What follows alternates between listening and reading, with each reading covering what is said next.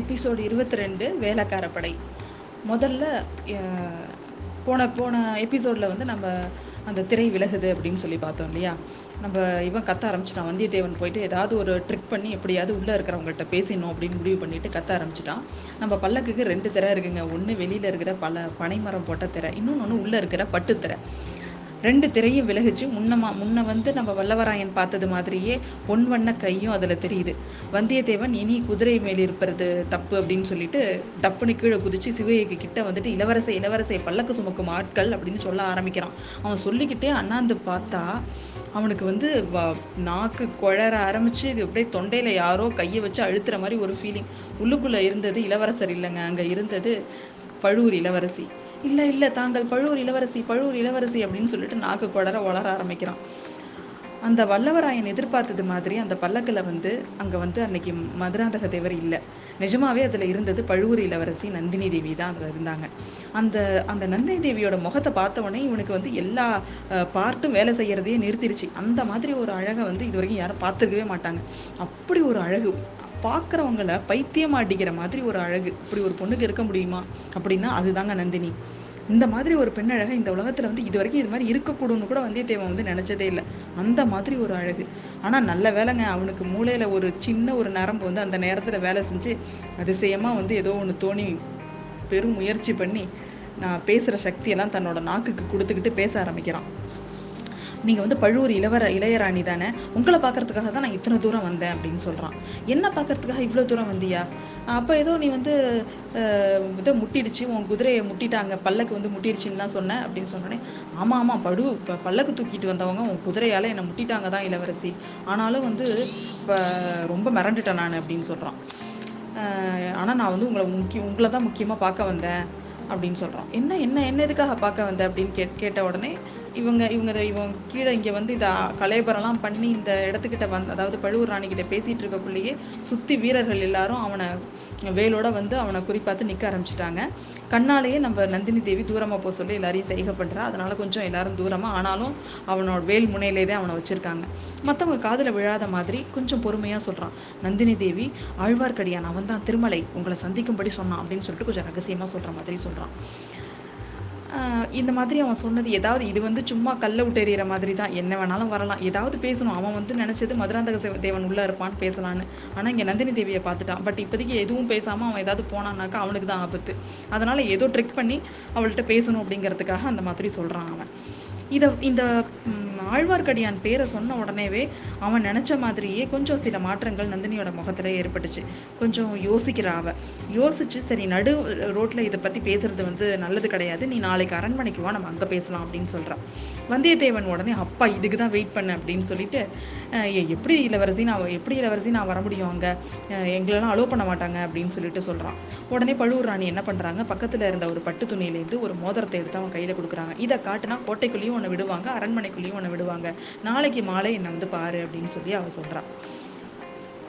அப்பா இதுக்கு தான் இதுக்கு தான் இவன் வெயிட் பண்ணதே. அதனால் ரொம்ப சந்தோஷமாக அதை வாங்கிக்கிறான். ஆனால் வாங்கின கொஞ்சம் நேரத்துலலாம் திரை மூடிடுதுங்க ரொம்ப சோகமாயிட்டான். எப்பொழுதும் போல் நம்ம வந்தியத்தேவனுக்கு வெளி மனசு உள் மனசு. வெளி மனசு வந்து அங்கே உள்ள பல்லக்கு தூக்கியில் ஒருத்தவன் இவனை நோட் பண்ணிட்டு இருந்ததை கவனிச்சிட்டு இருக்கு ஆனால் உள் மனசு எப்போதும் போல் நந்தினி தேவியோட அழகை தான் நினச்சிட்டு இருக்கு அவன் நினைக்கிறான் ரம்ப ஊர்வசி மேனகை இந்த மாதிரி பொண்ணுங்கெல்லாம் இருக்கிறாங்கன்னு நம்ம கேள்விப்பட்டிருக்கோம். புராணங்கள்லாம் படிச்சிருக்கோம்.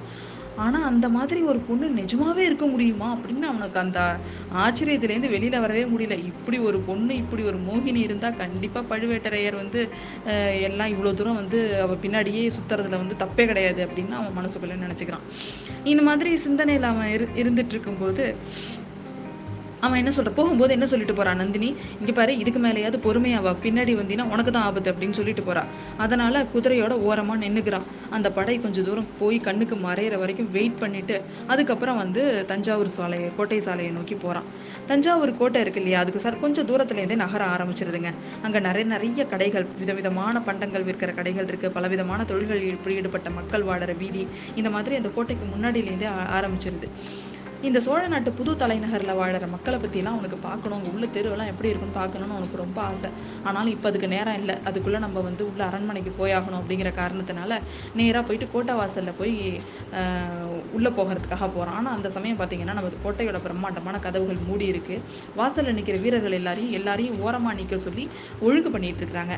எல்லாரும் ஏதோ ஏதோ ஒரு இதை பார்க்கறதுக்கு ஊர்வலத்தை பார்க்கறதுக்கு நிற்கிற மாதிரி பவனி பார்க்கறதுக்கு நிற்கிற மாதிரி எல்லாரும் வரிசையாக ரோடோட ஓரத்தில் எல்லாரும் வரிசையாக நிற்கிறாங்க இவனுக்கு என்ன இவனும் வந்து கோட்டை அந்த இடத்துக்கிட்ட அந்த கோட்டை வாசல் வந்து தெரியிற மாதிரி ஒரு இடத்துல வந்து நின்றுக்கிட்டான் நின்றுட்டு என்னன்னே புரியல இவனுக்கு யார்கிட்ட போய் கேட்குறது இந்த இப்போ போய் வீண் சந்தையில் நம்ம இறங்குறது தப்பு அப்படின்னு சொல்லிட்டு அவன் யோசிச்சுட்டு நிற்கும் போதே பக்கத்தில் ஒரு ரொம்ப சுகந்தமான ஒரு வாசனை வீசுது. திரும்பி பார்க்குறான் ஒரு வாலிபன்.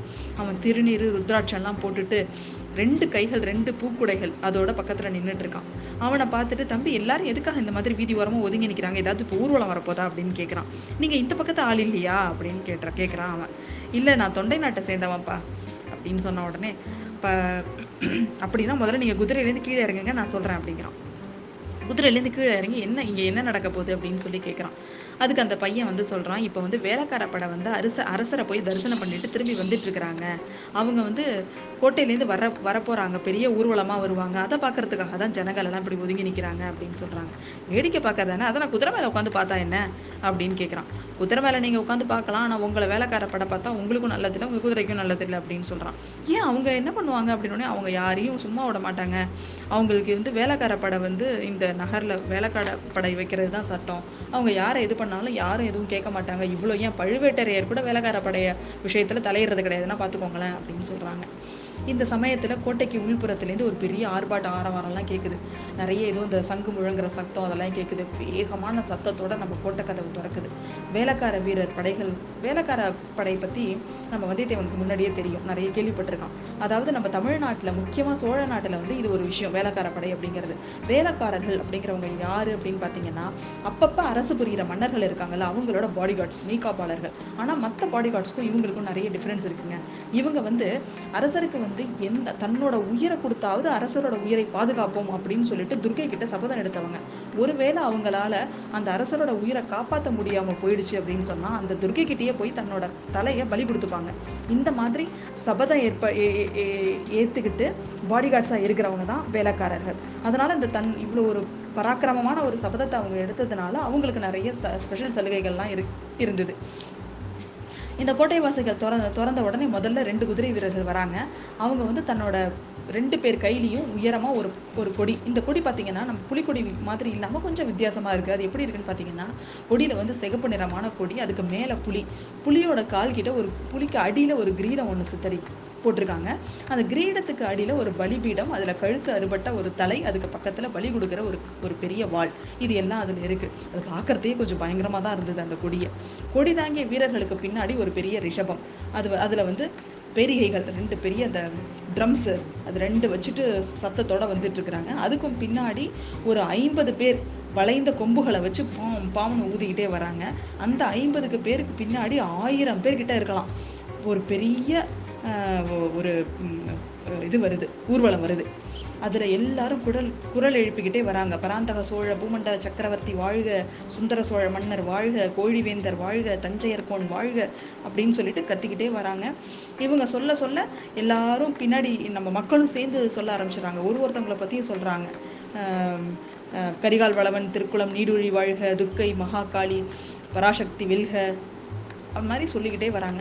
அப்படியே இது வந்து ஒரு குஸ் பம்பிங் ஒரு இது மாதிரி இருக்குது அந்த ஊர்வலம் மாதிரி இருக்காது. இதை இந்த வேலைக்கார படை இந்த மாதிரி தஞ்சை கோட்டையிலேருந்து வெளியே வந்து அது தூரத்துல மறையிற வரைக்கும் அந்த அந்த தெருவே ஒரே அல்லோகலமா இருந்ததுங்க. இதுதான் இருபத்தி ஒண்ணாம் அத்தியாயம். இதோட முடியுது.